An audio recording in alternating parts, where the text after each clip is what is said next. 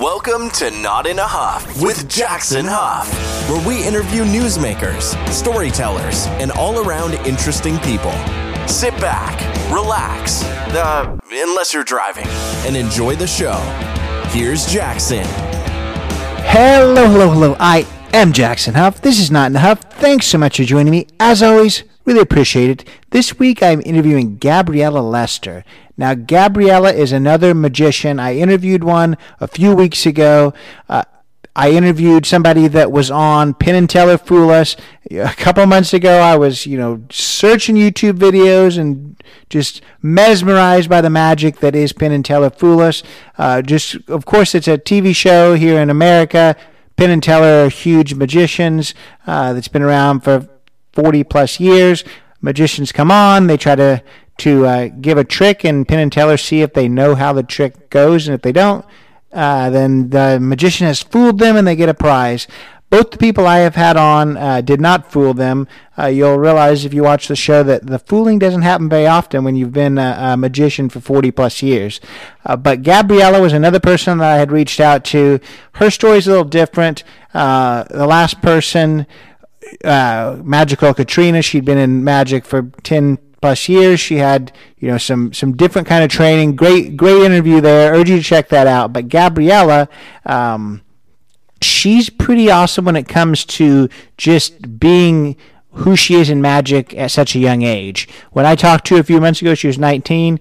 Uh, she's 19 or 20 now, still a very young person in the performing world. Uh, born in South Africa, lives in Canada now, tours all over the place. Uh, she's been everywhere from the Magic Castle. She's been in L.A. She's just she's been a lot of places. Of course, she's been in in uh, in Las Vegas for for the TV show uh, that I just mentioned. So she's accomplished so much in her young career. She has so much more to accomplish. In this interview, we talk about how she's accomplished a lot of the goals that she had set for the next 10 years, so she has to make new goals. So that's where she is in her career. And that's a pretty darn good place to be. So this is an up and coming magician. We're going to talk about just how she's been a performer darn near since birth, how she feels most confident on stage and everything else in life is just waiting to get back on stage and perform. We're going to talk about how she was able to get on the TV show to begin with, what that process was like for her, what the experience of being on a you know a network TV show was, what it was like meeting Penn and Teller, which are some legendary magicians, uh, what the future holds for. Of course, she's already accomplished so much. She's already done a lot of her goals. So, what are these new goals for? We're going to talk about all of this. Uh, whether you're into magic or whether you're just into a great story, Gabriella is an amazing person. You're really going to enjoy this one. Here is Gabriella Lester. I'm here today with Gabrielle Lester. Miss Lester, how are you? I'm wonderful. How are you doing? I'm good. Thanks for joining me. I appreciate it very much. If you would just introduce yourself. Yeah, hi. Um, I'm Gabriella. I'm a magician, and I'm super stoked to be here. Good. We're super stoked to have you for sure. I want to kind of start in the beginning, and that is the the early passion for magic. Uh, what did I guess what started that passion, and do you remember what your first trick was? Yeah, I mean, I think I always had a lot of little moments as a kid growing up with magic, a lot of different things that kind of made me fall in love with it and lead me towards doing it. Biggest moment for me would be seeing a magician named Shawn Farquhar when I was around 10 and seeing his show and kind of our interaction there is kind of what sparked my passion and lead me to pursue it. Mm, I like that. So you said you had a, a, interaction. What was that? Did you just go to the show and then meet them afterwards, or what kind of interaction did you have? Yeah, so he came to my middle school at the time to do a show. And, you know, I don't even remember much of the show, but afterwards I went to get an autograph mm. and he took the Sharpie and put it up his nose and pulled it out of his mouth. And that, I guess, one moment from my 10 year old brain really set me off. Um, and so I spent the next few years kind of researching his work and following his career. And it's really what drove me to pursue magic. And uh, he's my mentor now. So it kind of came full circle. Well, that's really cool that, that you you're able to kind of you that what created your passion. You've been able to kind of get him get as your mentor. I love that for sure. Yeah. I want to ask you now, kind of just jumping very quickly, and that is how you went from you know learning this magic, maybe showing your friends and showing your family, and getting excited about that, to mm-hmm. taking it on stage. And the reason I want to ask you that is because we're going to talk a little bit later about your experience on Fool Us, but you did mention on there that you you kind of were on stage and you were performing, whether it was magic or something else, since you can walk. So that's yeah. not, that's not what a lot a lot of people are are terrified of that. So it just came naturally to you. And did you do something else before magic that got you on stage? Um, I mean, I had tons of passions growing up, but they were all kind of centered around performing. Mm. So that's kind of the industry in some regard that I always wanted to go into. Mm. But even now, I still have like terrible stage fright nerves yeah. before performing, but I still love it more than anything else. I think for me, really, it was mostly the people around me. Like magic was just this thing that I found and was absolutely in love with. And all I wanted to do was do it, not necessarily pursue it, but I just wanted to do it all the time and uh, the people in my family and the community kind of saw that passion and all kind of helped push me towards doing a show and getting in front of people and doing this. And it's just been this chain reaction and all probably because of the support of people. All i do is love it so. I love that. And i don't normally dwell on people's ages but you're relatively young right in your in the in your career? Yeah i'm, I'm 19 yeah so that's that's really awesome. I i want to i guess I'm just thinking when it comes to the stage, having stage fright. One, how do you overcome you overcome that? Because I mean, it certainly doesn't look like you're you're frightened when you're up there. And two, just I there's just that added layer. I mean, I give presentations in front of people and you know have auditoriums and stuff like that, but I know exactly what I'm going to say and rarely does something go wrong. But with magic, you have so many extra layers that not only do you have to get up there and entertain people, but you got to make sure everything's going to go right. So I don't envy that. That's, I guess that's what I'll say. Yeah. I mean, I love it. And for me, there's no better feeling than being in front of a group of people. Whether for me, it's like I'll be nervous performing for my friends or two people in the same mm-hmm. regard that I would 2000 people. I mm-hmm. just, I love it and I want to do well. And it's this thing that's really important to me. And, you know, people always say nerves are a good thing because it means you care. But the further I get in my career now, I'm starting to have like anxious excitement nerves where it's like, I want to do well, but my nerves aren't going to override me. Like it's one of those things where you see it as a challenge and you have the nerves, but you're like, you still got to push through and not let the nerves overweigh the enjoyment and excitement of getting to do what you love. Again, on the show, you said something I thought was really interesting, just to, which makes it even more interesting that you have, you know, some stage fright is because you mm-hmm. mentioned that you you feel most at home on stage, and the rest of your your life is just waiting to get back on stage. So, yeah. do you do you just enjoy the adrenaline of being a little bit scared if that's where you feel most at home? Yeah, I mean, adrenaline has always really played a big role in my life, and I, I do kind of get that feeling on stage. But I'm at a point now where when I'm on stage, I'm kind of just more of myself like I am who I am, but just a bigger version. And it's really hard to do that in like day to day life. Like you are who you are and you have your personality and your interactions with people. But when you go out on stage, you really just got to like live in the best parts of yourself and you got to tell stories and talk about things that you're passionate about and you got to bring joy to people. And as much as I can be myself and do things that I enjoy when I'm on stage, I got to be a much bigger version of that, which I really, really love, which is scary because none of us really know who we are sometimes, but it all kind of works out. Yeah, that's an interesting point too, just because you're early enough in your career that I feel like I can can ask you this because you're not so set in your ways yet. But how do you think that as you progress and you get bigger and bigger that you're going to be able to I guess balance that because you do have to become a, a larger than life person to entertain a, an audience. reason I ask you that is, you know, I've I've talked to a lot of people that are you know at the end of their career people that were mm-hmm. you know game show hosts for 40 years or people who have you know had a, a sh- las vegas show for 30 years and the thing that they talk about that i had never even thought about is you get so used to being kind of that larger than life person that really works on stage or really works on tv that yeah. that the kind of person you have to turn into when you're not on the stage people don't really like you very well because you're you can't you can't stop you know kind of that gregariousness. Yeah. So how do how do you think you're going to be able to balance that? I mean, it's for me in my life. I try really hard to have that kind of balance. Whereas if I'm having that flashing light stage kind of life when I come home, it's just in somewhat kind of opposite like uh, I've got a big passion for motorsports really. So when I'm away and I'm doing shows, I'm really in that world and I love it all the time and it's always got a big part of me, but I'm also able to put it away, which I think is one of my favorite things is when I come home I can go out and into the bush and ride my bike or just be in my element and kind of not have it overwhelm and be every part of my life. Um, like I, I do my best to keep my passion as a passion and do it because I love it, not do it because I have to pay the bills or I have to become successful. It's just do it out of mere love and passion. And when I'm not in that world, I can enjoy other things, I guess. But no, I think that's that's big, and I like that you're already kind of thinking about that and and putting it in perspective. So you do uh, you you you keep that balance for for the long term. You mentioned yeah. you like to ride your motorcycles into the bush. I know that you, you talked about kind of being. Are you from Canada and from South Africa? Where where exactly is is home? I don't feel like there's a lot of Canadian bush. Yeah. Oh, fair enough. I guess that's more of a South African term. Um, I was born there, but I mostly grew up in Canada, so uh, gotcha. British Columbia is home. I gotcha. So you are going out into the Canadian bush. Yeah, yeah. We'll if you can call it that here. I guess. I gotcha. Dead trees. I gotcha. I gotcha. You, it's behind you as well. Your your kind of your your name, your moniker is the diva of deception. How did that come about? That's a cool name.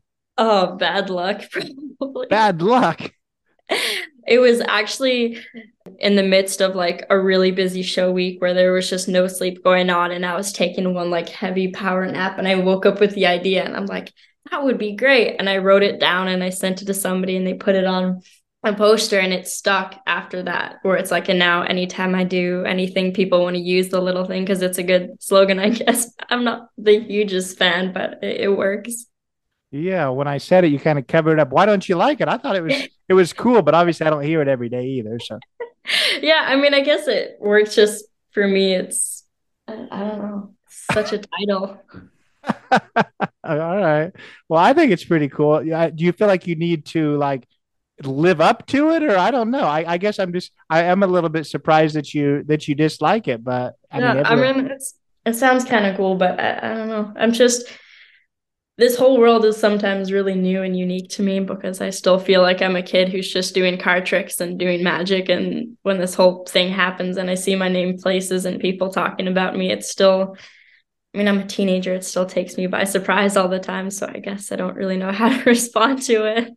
I I feel you. I, I like that though. That kind of brings some humility to all of it. So so that that makes sense. So I'm I am not. I will promise you, I am not going to put the diva of deception in the title of this just because you don't like it. So, Thank you. Yeah. So I want to now ask you. Um, because I, like I, I mentioned to you before we started, I, I had someone on before who was on Fool Us. She was a, a magician which I'm surprised I can say magician because every magician I've had on, I start saying musician. I can't say magician very well. Yeah, I'm doing a pretty good job with it. Uh, she was a magician that uh, probably has about I don't know 10 or 15 years on you in the in the industry. But she mm. talked about when she first started, there were very few women in the industry that she didn't feel like she had you know women to look up to. So she looked up to mm-hmm. you know obviously a lot of men in in the industry you're you're from a little bit later. Did you have those role models? And if you did, talk a little bit about that. But then also, just mm-hmm. to make this question a million a million sentences long, talk about some of the the role models that you did have, whether they're male or female. Yeah. Oh God. I mean, I definitely did grow up in a bit of a different time. Historically, there were a lot of females in magic. And even now, I mean, I wouldn't say female magician. I hate the term. I think there's a bunch of amazing performers who just happen to be women. And I kind of grew up in that. Yep. Um, it does still seem to be a small demographic, but it's just like anything else. There's more men in some things and more women in others. I definitely had a lot of role, role models growing up. My biggest would probably be Shawn, or, or my mentor.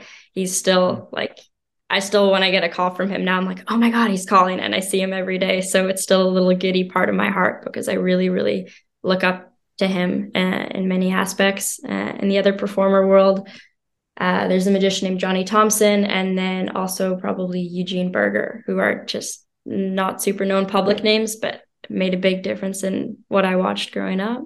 Um, and someone told me this thing once, I don't remember who was little, but it's about like looking up to yourself, which sounds kind of cheesy, but like chasing who you want to be in the future because mm-hmm. you can be want to be the next Selena Gomez or Taylor Swift, but you know, you're the only version of you and the only uniqueness of you that exists. So I try really hard to kind of chase the person that I'm going to be in 20, 30 years from now. if that's something to look up to. No, I think it is for sure. And yeah, I'm I like I mentioned earlier, I don't like really to dwell on people's age because if you're doing cool things, it doesn't matter how old you are. I hate that that's a story. And also gender, that's that's another thing. But it yeah. is, it is a big thing that and that's why I kind of phrase it the way I did that people need people that look like them, whether it's male, female, whether it's black, white, or anything else that looks like them to look up to and to realize, hey, I can I can do this. It's something that yeah. I, you know, is possible for me. So that's why I think it's important to have that representation. So mm-hmm. what would you, you know, somebody comes up to you, you're uh, you know, you're there, Shawn. Is it Farquad? Farquhar. Okay. You're you're there, Shawn. Um what what uh and, and you know, a little girl or a little boy, what would you what would you say to them as far as as getting into the industry?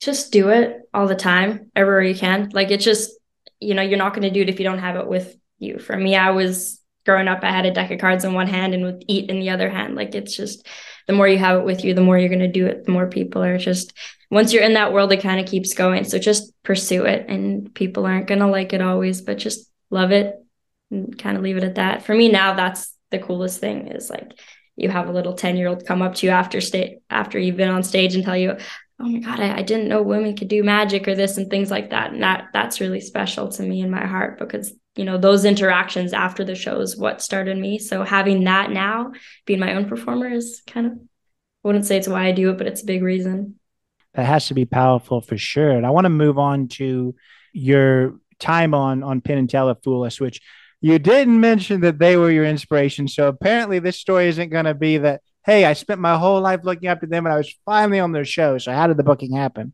Oh, oh God, no, it was definitely a bucket list thing. So many names I could put. Um, yeah, but I made this. I made this bucket list when I was maybe 10 or 11 when I started getting magic of all the things that I wanted to accomplish. I wanted to do a show in Vegas. I wanted to street perform. I wanted to have my own website. I wanted to have business cards, like some little and some bigger. And uh, they're like, in my whole career as a magician were these things, these big goals. And the last thing that was left on the list at the time was going Penn and Teller because it's been around for about nine or 10 years now. So it was like the last little piece for me. So being able to do that was crazy. Means I need new goals, but it was just uh, Shawn played a big role in helping and filming and auditioning that. It's just, we tried and it worked and they wanted me and then I did it. Yeah. So what does that look like? Do you send in like an audition tape with some of your your best tricks or, or what's that look like? Yeah, so we developed the effect that I did on the show kind of for the show, structured it as it would be something that kind of fit. So it was also my first time doing the piece, but it was we filmed the act kind of an explanation of what it was because uh, we didn't really have the ability to do the upside down straight jacket in the filming video so we kind of walked through what it would look like a bit of who i am sent it over the, to the producers. They really liked it. And it was just kind of a piece by piece thing from there, working with them, working with us until it came to fruition. Yeah. And, and that's a kind of a good point that I hadn't at, you know, asked anyone before. You said you weren't, didn't have the ability to do the upside down straight jacket ahead of time. Does the mm-hmm. show, I guess, kind of supply the props or do you have to bring it all with you if you do, uh, if you do make it on there? Um, I it depends like things like rigging or tables or stuff like that. They have a big warehouse with a lot of supplies there. Um, so they had the rigging stuff for the most part because I've done the escape before. I have a lot of the equipment, so I brought it all, you know, just in case you guys, you know, need it. So I had like the ankle harnesses were mine and some of the other things, but everything else was theirs. It, it ran really smoothly. They've got their crew and team and everyone that worked on that show was just phenomenal. Yeah. So obviously not giving anything away, but tell us what uh, you know, if somebody hadn't seen you on on the show, what was what was the trick? What what did you do on the show? Yeah, so it was based around an act that Penn and Teller did a bit earlier in their career uh, called Casey at the Bat, which was based around the poem. And kind of what it was, it was 10, uh, sorry, Penn sat on the chair and read the poem. Um, the chair he was on was tied to a rope. The rope went up to the ceiling, and Teller hung from the other end of the rope in a straitjacket, upside down. And when Penn was finished the poem, he would jump from the chair, releasing the rope, and Teller would come crash down his head if he was still in the jacket. So it was a bit of a timed challenge thing. So it was based around that. Um, with being a little bit mean to Penn, as I had flashcards. I had him pick a flashcard, lose it back in the deck. While I was put in the straitjacket, I went upside down. And then Alyson, the host on the show, she'd go through the flashcards one at a time. Each one he'd have to solve to get to the next. He was trying to get to his card before I got out of the jacket. So similar, but without the danger element to it. So it was it was fun. Good balance. Yeah, and and I mean he obviously joked about having to do math and wasn't wasn't super pumped about it, but I mean I just wonder. Obviously, there's a, there's a trick aspect to it, but did you have to make sure this guy can do multiplication that quick? I would be worried. Like, what if this guy is not not into math at all, and now he's like, "Nah, I don't know how to do this." Just would have been really, really funny. okay. I would have had more time, and he would have had to figure it out. So yeah, I, I well, that that makes sense for sure. So being on the show, what uh, I guess what was some of the the surprises of of it all? I know I don't know whether you'd been on television before, but you know what we see and exactly how everything works, and and you know just being backstage and all that. There's a lot more to it. So, was there anything that surprised you about the whole process? Um, two moments. The first would be it was I remember the one moment where we were doing the tech rehearsal and I was walking out on stage and there's you know a point where you're like oh what are people going to call me? What's my name going to be? And gabriella lester it's it's my real like full name. And i've always been like oh should i have something else? Should i do this or whatever?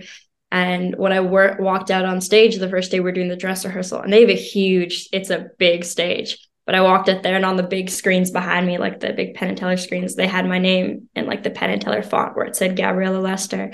And it was the first time like i guess quotation seeing my name in lights and i saw that. And for me that was like one of those moments in my heart was like, yeah, you're doing the right thing, you're in the right place, and this is where you should be at. And that for me is a thing I think about like all the time, but just I kind of come back to in a feeling.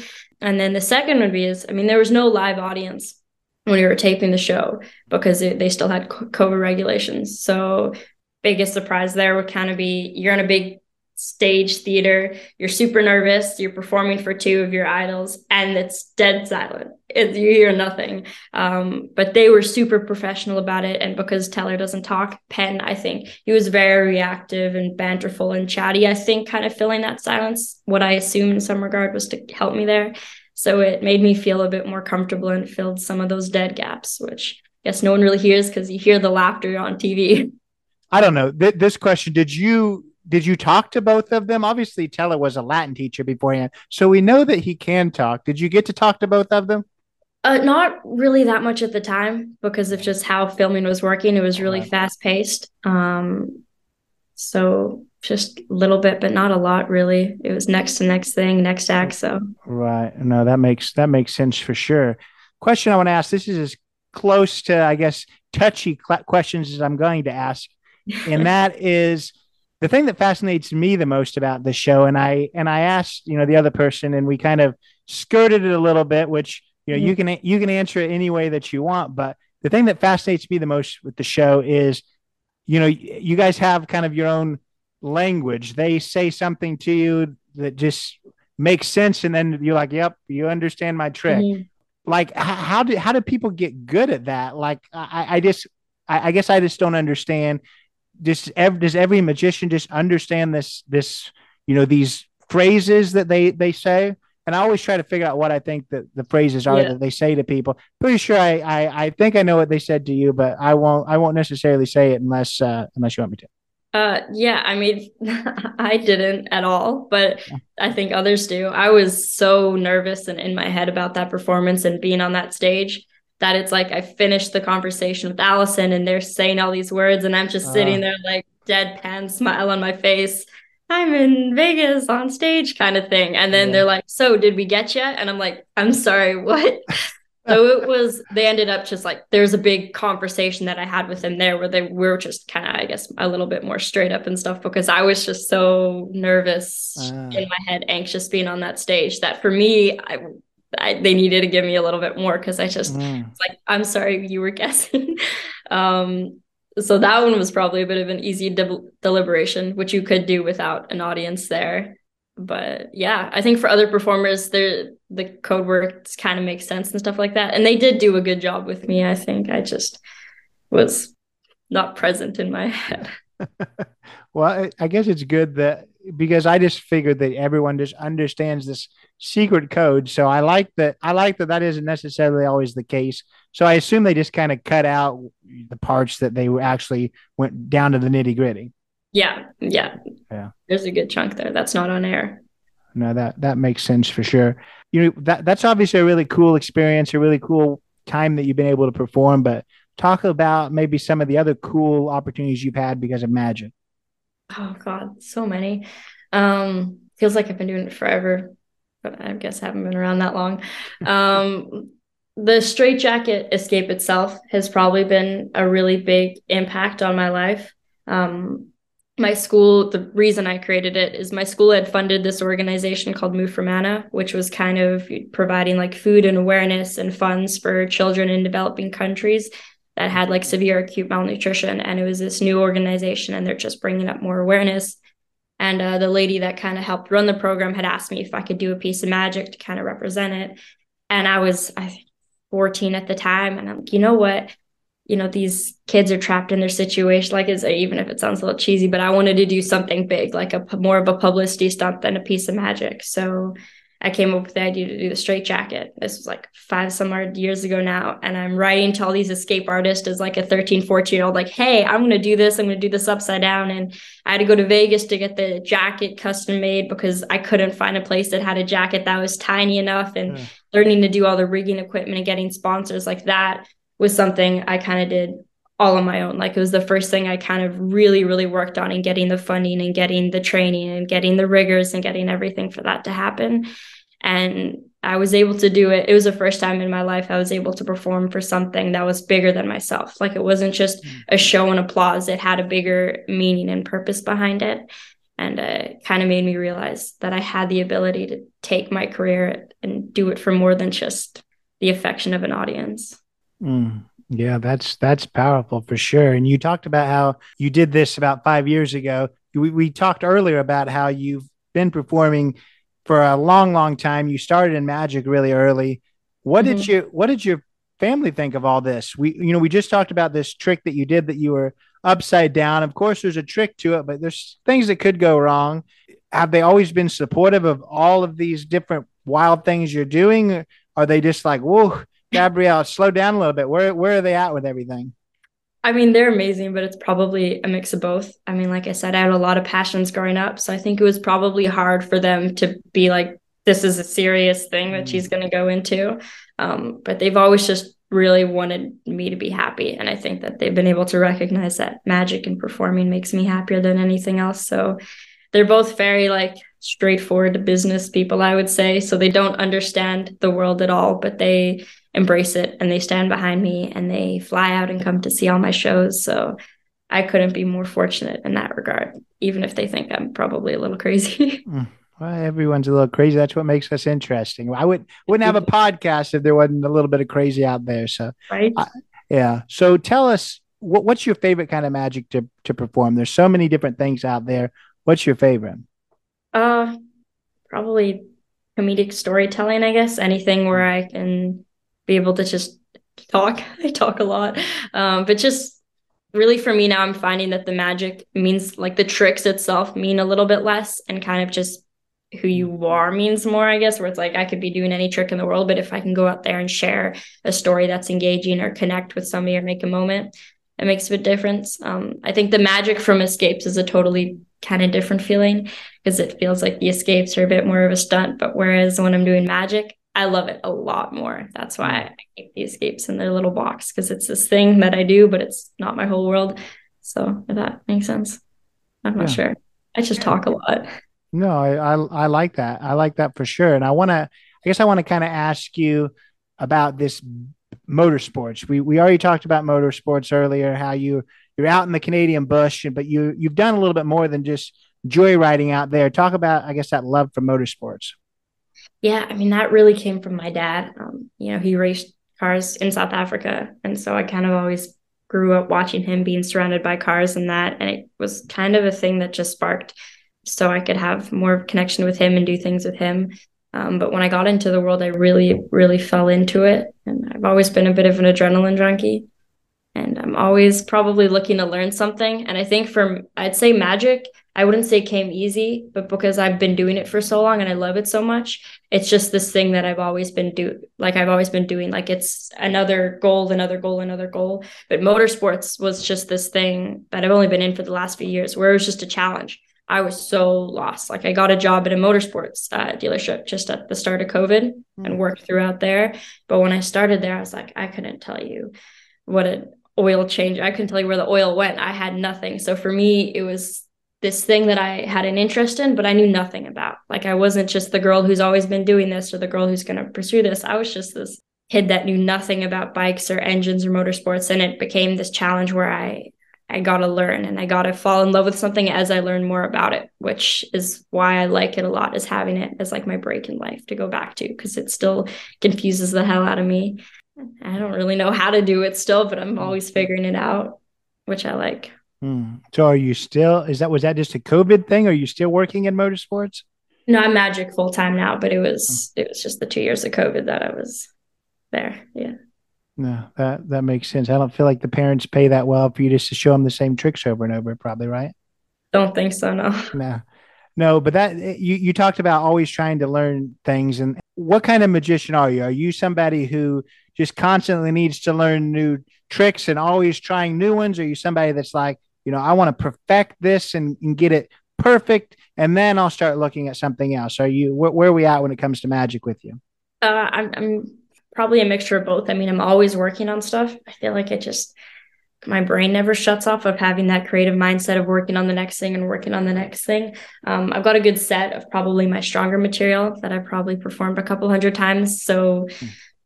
We'll do that and then maybe throw something into that mix and then maybe throw something new until those new things become more polished. So it's just this long scale of things where it's for the most part, I'm performing stronger stuff while constantly working on the newer things until they're strong enough to work them into the show. That mm. makes sense. Yeah. And you talk about until they're strong enough. You know, I've talked to comedians, and of course, you just try a joke out, and if it doesn't work, yeah. okay, I'm not going to try that one again. When it comes to magic, how do you know when it's time to put it in the show and that you're ready to, I guess, to to show it to people beyond beyond the home? I mean, you kind of got to just do it. Like it's a, for the most part with magic, it's not always about the trick working. Like it's not just think of any card, here's your card. Like that's not impressive, but the presentation of it and you can't really figure that out in rehearsals. You kind of just got to put it in and do 100 shows with it and figure it out. And you'll learn way more about what the effect looks like in performing it than you would rehearsing it. So you just got to take the bad shows with it and the bad performances and you got to be okay with maybe sucking a little bit before you get better with it and learn how to navigate it because the audience in one show could react a certain way and you see that reaction as being really good and you try and think of ways to re- recreate that moment new but in the next one until you can kind of have it solidified for the next show and the next show. And every time you keep talking about performing shows you're you keep saying them in the hundreds. How many shows do you perform a year? Oh god i wish more. I'd perform every day if i could. Um, it really just depends on, on the week or the venue. There's some venues that you can work. Uh, like I just did House of Cards in Nashville, and that was just under 30 shows in the one week. And you're doing some show days that are like six show days, but then you also have a week where you just have one show. So it's it's a bit of a mix. I'd do it every day if I could, though.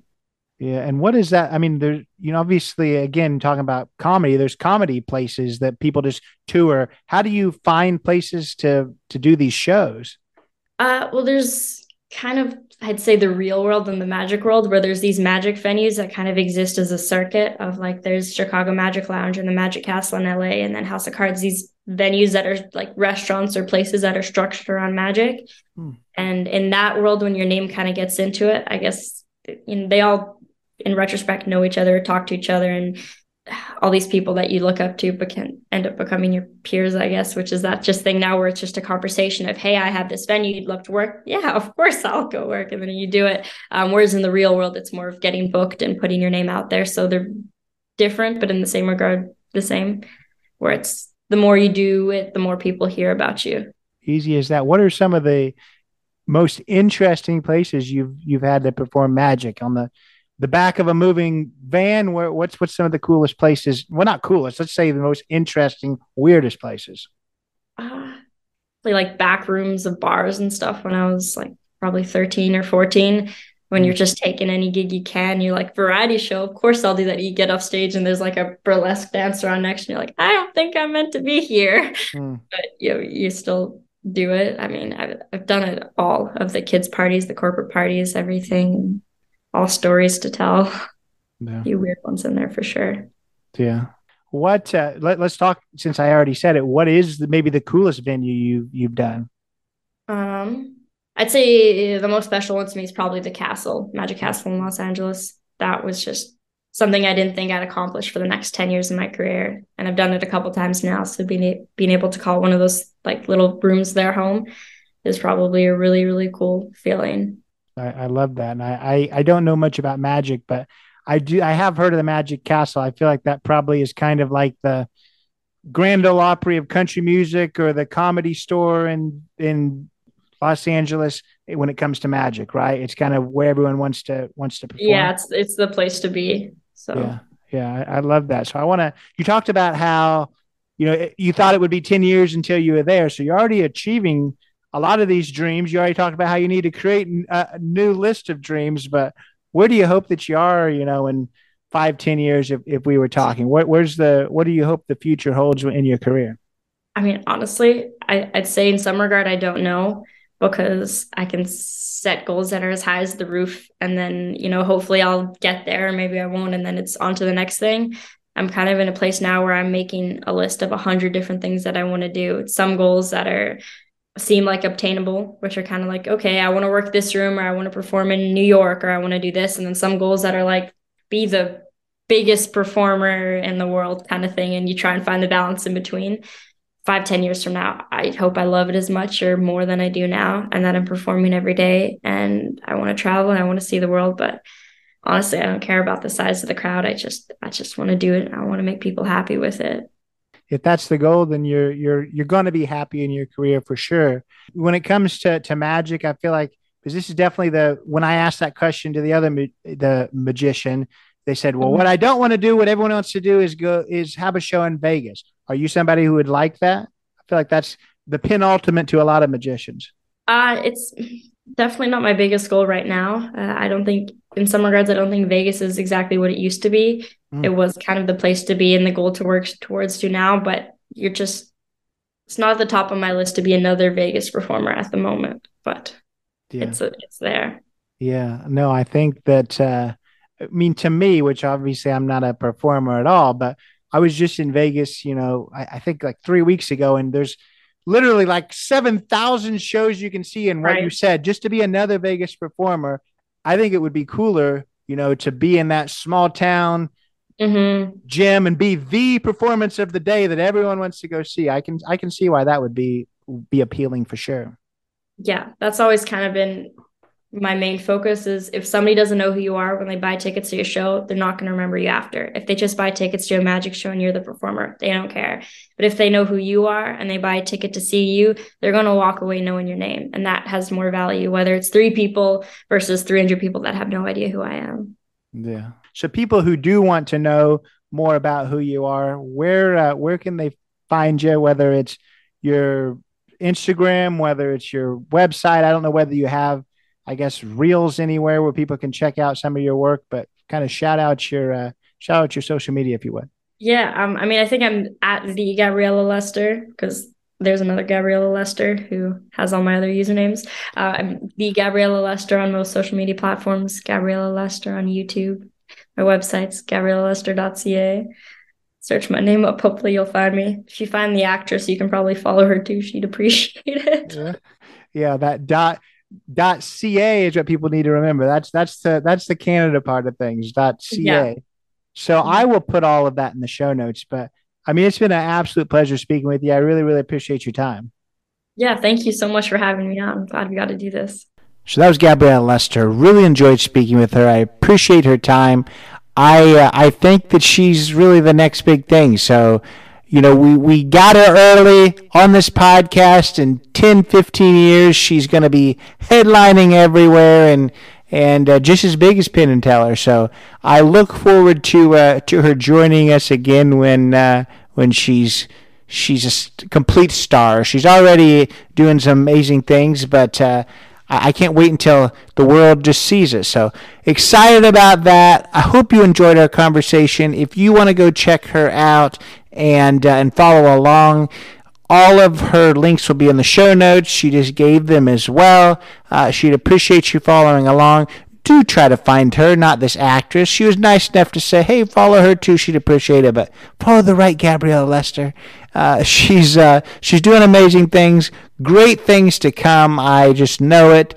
Uh, if this is your first time listening to this podcast, appreciate you following along here great things to come too. I, I hope. I uh, I certainly have some great uh, interviews coming up. So follow along on Not in a Huff podcasts on Instagram, jacksonhuff.com, Not in a Huff with Jackson Huff on Facebook. Lots of great places.